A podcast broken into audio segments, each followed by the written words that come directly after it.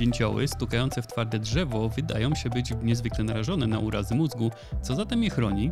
Jak można ochronić mężczyzn, którzy z wiekiem tracą chromosom Y? Jak z czasem zmieniać się będzie populacja ludzi na Ziemi? Na te pytania postaram się udzielić odpowiedzi w 36. odcinku podcastu Naukowo. Arkadiusz Polak, miło mi bardzo, że słuchacie tej audycji. Opowiem w niej także makabryczną historię o muchach zombie oraz sprawdzę, czy nasze indywidualne poczucie wieku ma wpływ na leczenie. Tradycyjnie proszę o udostępnienie, lajkowanie i komentowanie tego odcinka, a jeśli się Wam spodobał, możecie mnie wspierać regularnie za pomocą serwisu Patronite. Dzięki temu będę mógł skupić się tylko na produkcji podcastu.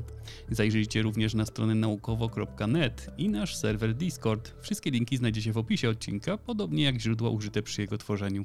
Na początek postukamy głową w drzewo. Ciężko jest być dzięciołem. Przez całe życie robisz to samo.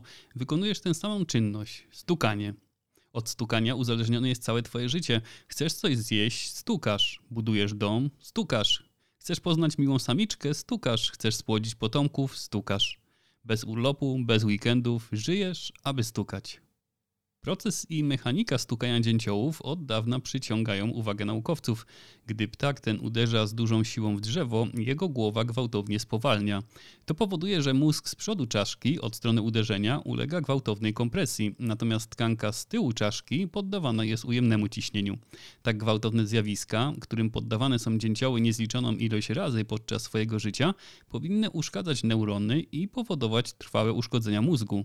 Dlaczego tak się nie dzieje? Logicznym wytłumaczeniem byłoby posiadanie przez dzięcioły jakiegoś systemu amortyzacji lub ochrony, który rozpraszałby energię kinetyczną. Taki mechanizm musiałby działać gdzieś pomiędzy miejscem uderzenia a mózgiem. Tak działają na przykład kaski albo poduszki powietrzne, stanowiąc przeszkodę umiejscowioną między naszą czaszką a miejscem potencjalnego uderzenia. U dzięcioła takim elementem wydawała się być kość gąbczasta, która jest szczególnie dobrze rozwinięta w przedniej części czaszki, tuż za stawem nosowo-czołowym, pomiędzy górną częścią dzioba a mózgoczaszką. Jednakże hipoteza o istnieniu takiego amortyzującego mechanizmu ma jedną poważną wadę.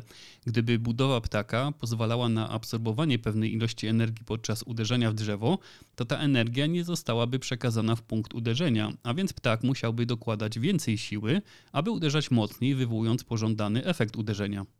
Gdy człowiek skonstruował młotek, nie umieścił w nim systemu amortyzacji. Byłoby bez sensu, aby narzędzie to pochłaniało część energii uderzenia, stając się przez to mniej skuteczne. Podobnie u dzięciołów, skoro w toku ewolucji wykształciła się cecha pozwalająca tym ptakom uderzać z większą skutecznością, to po co miałaby równocześnie wykształcać się cecha, która tę skuteczność zmniejsza? Czy zatem jest możliwe, że dzięcioły nie mają lub nawet w ogóle nie potrzebują takiej ochrony? Nowe badanie wykorzystuje nowoczesną technikę, aby rzucić nowe światło na ten problem, biorąc pod uwagę trzy gatunki – dzięcioła czarnego, smugoszyjego i dzięcioła dużego. W badaniu wykorzystano 109 filmów wideo do śledzenia klatka po klatce dwóch punktów orientacyjnych na dziobie, jednego na oku oraz namalowanej kropki na skórze pokrywającej czaszkę za okiem. Analiza tych nagrań pokazuje niewielką absorpcję wstrząsów lub jej całkowity brak. Głowy dzięciołów zachowują się jak sztywne młoty, aby dziobać jak najefektywniej. A dodatkowe symulacje komputerowe oparte na tych danych potwierdziły, że pochłonięcie części energii kinetycznej głowy podczas uderzenia znacznie zmniejszyłoby penetrację dzioba w drzewo. Co zatem chroni dzięcioły przed uszkodzeniami mózgu i wiecznym bólem głowy? Wykorzystano symulacje komputerowe, w których przyjęto, że mózgoczaszka jest wypełnionym wodą, zamkniętym naczyniem, mającym reprezentować ptasi i ludzki mózg. Odkryto wówczas, że dzięcioły wcale nie są poddawane takiemu szkodliwemu naciskowi, jaki miałby miejsce w przypadku większego ludzkiego mózgu, gdyby doświadczył on takich samych sił. Sugeruje to, że jeśli ogólne mechanizmy ochronne mózgu są podobne do tych zaobserwowanych u ludzi, to dzięcioły działają wokół wysokiego współczynnika bezpieczeństwa urazu mózgu, posiadając wciąż spory zapas. Dzięcioły musiałyby zatem uderzać w wybrane miejsca 2 razy szybciej niż zaobserwowano lub uderzać z największą prędkością w drewno, które jest 4-krotnie sztywniejsze, aby doznać wstrząsu mózgu. Te spostrzeżenia demaskują długotrwałe błędne przekonanie o obecności amortyzacji u dzięciołów. Wygląda na to, że taki mechanizm w ogóle nie jest im potrzebny, aby bezpiecznie spędzić życie na dziobaniu. Równocześnie pojawiają się nowe pytania dotyczące funkcji czaszki i otwierają się nowe ścieżki badawcze, które pomogą nam zrozumieć mechanikę stojącą za usztywnieniem czaszki podczas dziobania u ptaków. A jako że człowiek często podgląda naturę i przekształca jej mechanizmy na użyteczne narzędzia, to być może będziemy mieli w przyszłości praktyczne zastosowania dzięcielego działania. W przyszłości przygląda się też kolejny nowy raport Organizacji Narodów Zjednoczonych, który pokazuje nowe szacunki dotyczące ilości ludzi, jaka zamieszkiwać będzie Ziemię i tempa zmian w populacji. Prognozy takie są publikowane regularnie i w oczywisty sposób zmieniają się i są korygowane, gdyż bierze się pod uwagę trendy z przeszłości, długoterminowe trendy płodności oraz śmiertelność, a poszczególne kraje przechodzą przez cykle wzrostu, stabilności i spadku liczby ludności wraz z rozwojem ich gospodarek. Takie raporty są niezwykle cenną wskazówką dla poszczególnych państw, które powinny je uwzględnić w polityce i planowaniu rozwoju państwa. Kraje doświadczające szybkiego wzrostu liczby ludności, z których większość znajduje się w Afryce subsaharyjskiej, powinny zapewnić szkolnictwo i opiekę zdrowotną rosnącej liczbie dzieci, a także zapewnić miejsca pracy dla rosnącej liczby młodych ludzi wchodzących na rynek. Z kolei kraje, w których wzrost liczby ludności spowolnił lub zatrzymał się, muszą przygotować się na rosnący odsetek osób starszych, a w niektórych przypadkach na zmniejszającą się liczbę ludności, co ma konsekwencje nie tylko dla systemów opieki medycznej, ale także dla gospodarek w ogóle.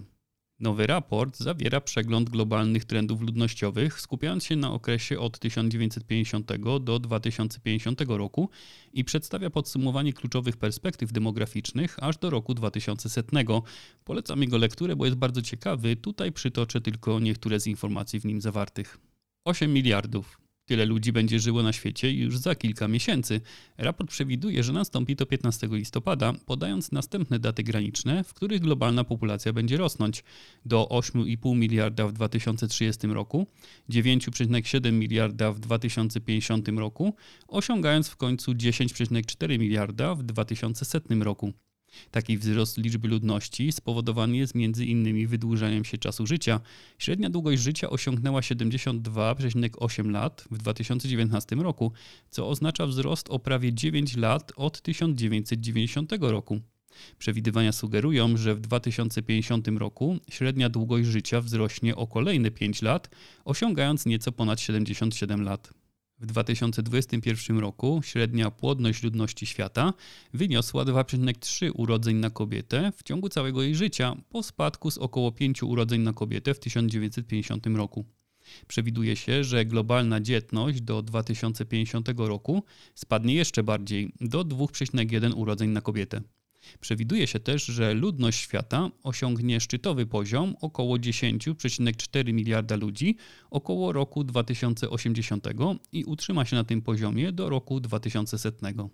Ciekawie przedstawia się też rozkład ludności na świecie. Wygląda na to, że Chiny nie będą już najliczniejszym krajem świata i stanie się to już w przyszłym roku, oddając palmę pierwszeństwa Indiom. Ogólnie już teraz Azja to najludniejszy rejon Ziemi, Azja Wschodnia i Południowo-Wschodnia to 29%, a Azja Środkowa i Południowa stanowi 26% światowej populacji. A w przyszłości, do roku 2050, ponad połowa wzrostu liczby ludności świata będzie skoncentrowana w zaledwie 8 krajach: Demokratycznej Republice Konga, Egipcie, Etiopii, Indiach, Nigerii, Pakistanie, Filipinach i Zjednoczonej Republice Tanzanii. Nieco mniejsze, ale wciąż wzrosty powinny zanotować populacje Australii, Oceanii i Nowej Zelandii. Szacuje się też, że ludność Europy, Ameryki Północnej, Ameryki Łacińskiej i Karaibów osiągnie swój szczytowy poziom i zacznie się zmniejszać przed 2100 rokiem.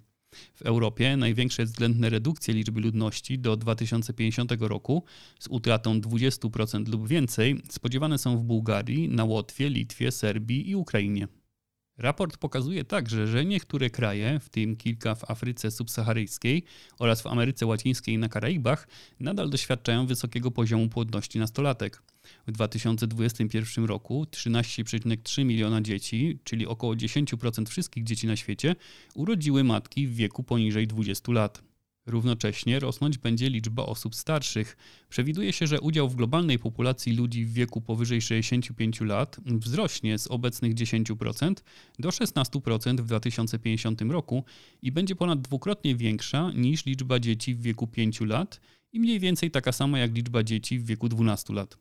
a to stawia poważne wyzwania w krajach o starzejących się społeczeństwach, które powinny podjąć kroki w celu dostosowania programów publicznych do rosnącego odsetka osób starszych, skupiając się na poprawnym działaniu systemów emerytalnych oraz poprzez tworzenie powszechnych systemów opieki zdrowotnej i opieki długoterminowej. Raport zwraca uwagę również na to, że w ciągu najbliższych kilku dekad migracja będzie jedynym czynnikiem wzrostu liczby ludności w krajach o wysokim dochodzie. W przypadku takich państw w latach 2000 do 2020 wkład migracji międzynarodowych we wzrost liczby ludności przekroczył saldo urodzeń nad zgonami. Do 2021 roku aż 40 krajów doświadczyło napływu ponad 200 tysięcy migrantów każdy, a w 17 z nich napływ ludzi w tym okresie przekroczył 1 milion osób. W tym samym czasie w 10 innych krajach ludność zmniejszyła się o ponad 1 milion ludzi. Stało się to przez konflikty zbrojne, brak bezpieczeństwa i stabilności gospodarczej albo poprzez ruchy na rynku pracy. Raport przynosi wiele szczegółowych danych i stanowi dobrą podstawę do działania w kierunku zrównoważonego rozwoju, zwłaszcza w dobie kryzysów gospodarczych, klimatycznych i konfliktów zbrojnych. Oczywiście sam raport niczego nie zmieni, są to jedynie suche dane i przewidywania z nich wywnioskowane. Potrzebne są chęci i realne działania, a te są moim zdaniem praktycznie żadne. Swoistym raportem zawierającym informacje o budowie i funkcjach organizmów jest informacja genetyczna zawarta w DNA. Gdy komórka się dzieli, ilość zawartego w niej DNA się podwaja, a nitki DNA silnie się skręcają, tworząc wydłużone struktury zwane chromosomami. Człowiek posiada 46 chromosomów, w tym 2 chromosomy płci, które są oznaczane literami X i Y. Kobiety mają w swoich komórkach 2 chromosomy X, a mężczyźni 1 chromosom X i 1 Y. Niestety wraz z wiekiem mężczyźni doświadczają utraty chromosomu Y w komórkach krwi. Nowe badanie pokazuje, że zmiana ta wiąże się z poważnymi konsekwencjami.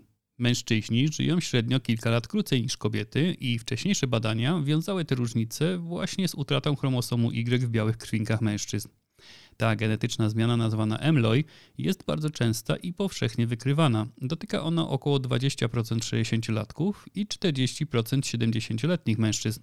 Zwiększa się wówczas ryzyko pojawienia się chorób związanych z wiekiem, takich jak rak czy choroba Alzheimera. Utrata chromosomu Y w komórkach krwi mężczyzn jest związana z chorobami i śmiertelnością, ale nie zidentyfikowano wyraźnego przyczynowego związku. Nowe badanie naukowców z Uniwersytetu w Uppsali dowodzi, że utrata chromosomu Y w białych krwinkach powoduje rozwój zwłóknień w sercu, upośledzenie funkcji serca i śmierć z powodu choroby układu krążenia. Stało się to możliwe ponownie dzięki myszom i narzędzia do edycji genów. Myszy płci męskiej, którym odtworzono komórki szpiku kostnego pozbawione chromosomu Y, wykazały zwiększoną śmiertelność i związane z wiekiem patologie, w tym zmniejszoną funkcję serca. MLOI powodował bezpośrednie uszkodzenia narządów wewnętrznych zwierząt, a myszy z MLOI żyły krócej niż myszy niepozbawione chromosomu Y. Naukowcy byli również w stanie potwierdzić ten efekt poprzez badania epidemiologiczne u ludzi. Zostały one przeprowadzone z wykorzystaniem danych z UK Biobank. Jest to baza danych zawierająca informacje genomowe i zdrowotne. Pod uwagę wzięto dane 500 000 normalnie starzejących się osób w wieku 40 do 70 lat. Mężczyźni z MLOI we krwi na początku badania wykazywali około 30% zwiększone ryzyko śmierci z powodu niewydolności serca i innych rodzajów chorób sercowo-naczyniowych, które wystąpiły w ciągu około 11 lat obserwacji. Badanie to po raz pierwszy opisuje mechanizm, w którym MLOI we krwi powoduje chorobę w innych narządach, a także wskazuje na możliwe sposoby leczenia. Wykazano, że MLOI w pewnym rodzaju białych krwinek w sercu myszy, tzw. makrofagach sercowych, stymuluje ścieżkę sygnalizacyjną, która prowadzi do zwiększonego włóknienia serca. Gdy badacze zablokowali ten szlak sygnałowy, udało się odwrócić patologiczne zmiany w sercu wywoływane przez MLOI. Jedną z potencjalnych opcji leczenia może być istniejący już lek pirfenidon, który stosowany jest do leczenia zwłóknienia płuc. Lek ten jest również testowany w leczeniu niewydolności serca i przewlekłej choroby nerek, 2 schorzeń, dla których charakterystyczne jest bliznowacenie tkanek. Przyszłe badania powinny się zatem skupić na sprawdzeniu, czy mężczyźni z utratą chromosomu Y mogliby szczególnie dobrze reagować na ten lek oraz inne klasy leków antyfibrotycznych. Od dłuższego czasu samiec muchy lata, szukając tym razem nie pożywienia, ale okazji do przedłużenia swojego gatunku. Wszak dla każdego organizmu rozmnażanie się jest jednym z życiowych celów. Muchy nie są tu wyjątkiem, a ten konkretny samiec od dłuższego czasu szukał takiej sposobności. Feromony nęcące jego zmysły kusiły i przyciągały go do pomieszczenia, w którym na szczycie ściany siedziała pożądana samica. Oczarowany jej wdziękami od razu z wielką ochotą przystąpił do kopulacji, nie zważając na pewne oznaki, że coś jest nie tak i wystawiając się przez to na śmiertelne niebezpieczeństwo. Otumaniony feromonami nie zauważył bowiem, że dokonuje właśnie nekrofilii z martwą od wielu dni powłoką zombie muchy zainfekowaną przez owadomorka muszego, grzyba stosującego taktyki rodem z horroru. Aby zapewnić rozprzestrzenianie się, wiele pasożytów i patogenów manipuluje zarażonymi żywicielami, uwalniając zwodnicze sygnały zachęcające do kopulacji lub stosując mimikrę płciową. Jednym z takich chorobotwórczych grzybów jest owadomorek muszy, który zapewnia sobie przetrwanie, zarażając swoimi śmiercionośnymi zarodnikami pospolite muchy domowe. Gdy trafi na odpowiedniego nosiciela, samicę muchy rozprzestrzenia się wewnątrz niej, pożerając ją od środka. Nie jest to śmierć krótka, cały proces trwa nawet tydzień, po którym grzyb przejmuje kontrolę nad muchą, czyniąc z niej zombie powłokę i kierując ją na jak najwyższy punkt roślinności lub ściany. Tam mucha, kończąc swoje męczarnie, w końcu umiera, ale grzyb działa dalej, dopiero teraz uwalniając sygnały chemiczne znane jako seskwiterpeny. Te węglowodory wykorzystuje także człowiek, ale do mniej morderczych celów. Występują one jako składnik olejków eterycznych, np. z konwali, lipy czy gorzkiej pomarańczy. Jednak grzyb używa ich do innego celu, wykorzystując je jak feromony, które oczarowują samce much i sprawiają, że mają one niesamowitą ochotę na kopulację z martwymi samicami. Gdy samce much tego dokonują, grzyb przerzuca na nich swoje zainfekowane zarodniki z prędkością do 10 metrów na sekundę, powodując, że samca spotka wkrótce ten sam makabryczny scenariusz. W ten sposób owadomorek muszy rozprzestrzenia swoje zarodniki na nowe ofiary i zapewnia sobie przetrwanie. Co więcej, z nowego badania przeprowadzonego przez naukowców z Uniwersytetu w Kopenhadze i Szwedzkiego Uniwersytetu Nauk Rolniczych w Alnarp wynika więcej makabrycznych szczegółów tego procesu. Okazało się bowiem, że martwe powłoki samic much stają się dla samców bardziej atrakcyjne w miarę upływu czasu. 73% samców much łączyło się z samicami, które zmarły z powodu infekcji grzybicznej 25 do 30 godzin wcześniej. Tylko 15% samców spółkowało z trupami samic, które były martwe od 3 do 8 godzin. Dzieje się tak dlatego, że grzyb uwalnia z czasem coraz więcej kuszących zapachów, ponieważ rośnie liczba samych zarodników grzyba. Ale czy oprócz makabrycznego opisu wynika coś z tego działania natury? Coś, co człowiek mógłby wykorzystać? Cóż, muchy nie są najczęstszymi zwierzętami na świecie, a przenosząc różne choroby stanowią zagrożenie dla człowieka. Korzystając z zapachów uwalnianych przez grzyby, moglibyśmy użyć je do przynęty na muchy, przyciągając je do pułapek, będących wówczas biologicznym środkiem zwalczania szkodników. Masz tyle lat, na ile się czujesz. Powiedzenie to odzwierciedla poczucie wielu ludzi, dla których ich subiektywny wiek, ten, który sami odczuwają, jest ważniejszy niż faktycznie upływające lata życia. Daje im to bardzo pozytywną postawę wobec procesu starzenia się i poprawia samopoczucie, ograniczając myśli o smutnej starości. Wszak osoby starsze mają tendencję do refleksji nad upływającym czasem, które wynikają nie tylko z przyczyn biologicznych czy psychologicznych, ale także ze zmieniającego się sposobu funkcjonowania w społeczeństwie. Ale czy ma to jakieś odzwierciedlenie w nauce? Czy faktycznie nasze indywidualne poczucie wieku wpływa na nasze zdrowie? Celem nowego badania izraelskich naukowców z Uniwersytetu Bar-Ilan stało się sprawdzenie wpływu subiektywnego wieku podczas rehabilitacji u osób po złamaniu osteoporotycznym i udarze mózgu. Wcześniejsze badania wskazywały, że pozytywne poglądy na starzenie się przyczyniają się do rozwoju i wzmocnienia cech psychologicznych, np. poczucia własnej skuteczności, a to z kolei skutkuje wyższą motywacją do zachowania postaw prozdrowotnych, które przyczyniają się do lepszego zdrowia i długowieczności. Badaniami objęto 194 dorosłych pacjentów w wieku od 73 do 84 lat, którzy byli leczeni z powodu złamań osteoporotycznych lub udarów w różnych ośrodkach rehabilitacyjnych w Izraelu. Złamania i udar są częstymi zdarzeniami zdrowotnymi, które bezpośrednio wpływają na samodzielne funkcjonowanie i często skutkują utratą funkcjonalnej niezależności. Jest to uważane za największy lęk osób starszych, które chcą zachować zdolność do wykonywania codziennych zadań życiowych bezpiecznie i bez pomocy innych osób. W trakcie procesu rekonwalescencji przeprowadzono wiele wywiadów z pacjentami, w których pytano ich o emocje, doświadczenia i o to, jak młodo się czują. Wyniki wskazywały optymizm jako ważny czynnik pomagający w rehabilitacji. Badani, którzy przy przyjęciu do placówki rehabilitacyjnej czuli się młodsi niż wynikało to z ich faktycznego wieku, byli bardziej optymistycznie nastawieni podczas rehabilitacji, a następnie mieli lepsze funkcjonowanie przy wypisie z placówki rehabilitacyjnej. Optymizm jest ważną siłą napędową, która motywuje hospitalizowaną starszą osobę do zainwestowania czasu i wysiłku w leczenie, co przynosi lepsze efekty. Co zaskakujące, subiektywny wiek był najsilniejszym predyktorem wyników rehabilitacji, silniejszym nawet niż wiek chronologiczny pacjentów i wiele przewlekłych schorzeń występujących jednocześnie. Wiek chronologiczny i inne schorzenia są ogólnie brane pod uwagę przez lekarzy opieki zdrowotnej w określaniu rokowania, podczas gdy subiektywny wiek jest całkowicie pomijany jako czynnik powodzenia rehabilitacji. Oczywiście jest dużo niewiadomych i zmiennych, które mogą leżeć u podstaw zarówno subiektywnego wieku, jak i optymizmu, takie jak cechy osobowości, długość rehabilitacji czy wysiłek w nią włożony, i temu powinny się przyglądać dalsze badania.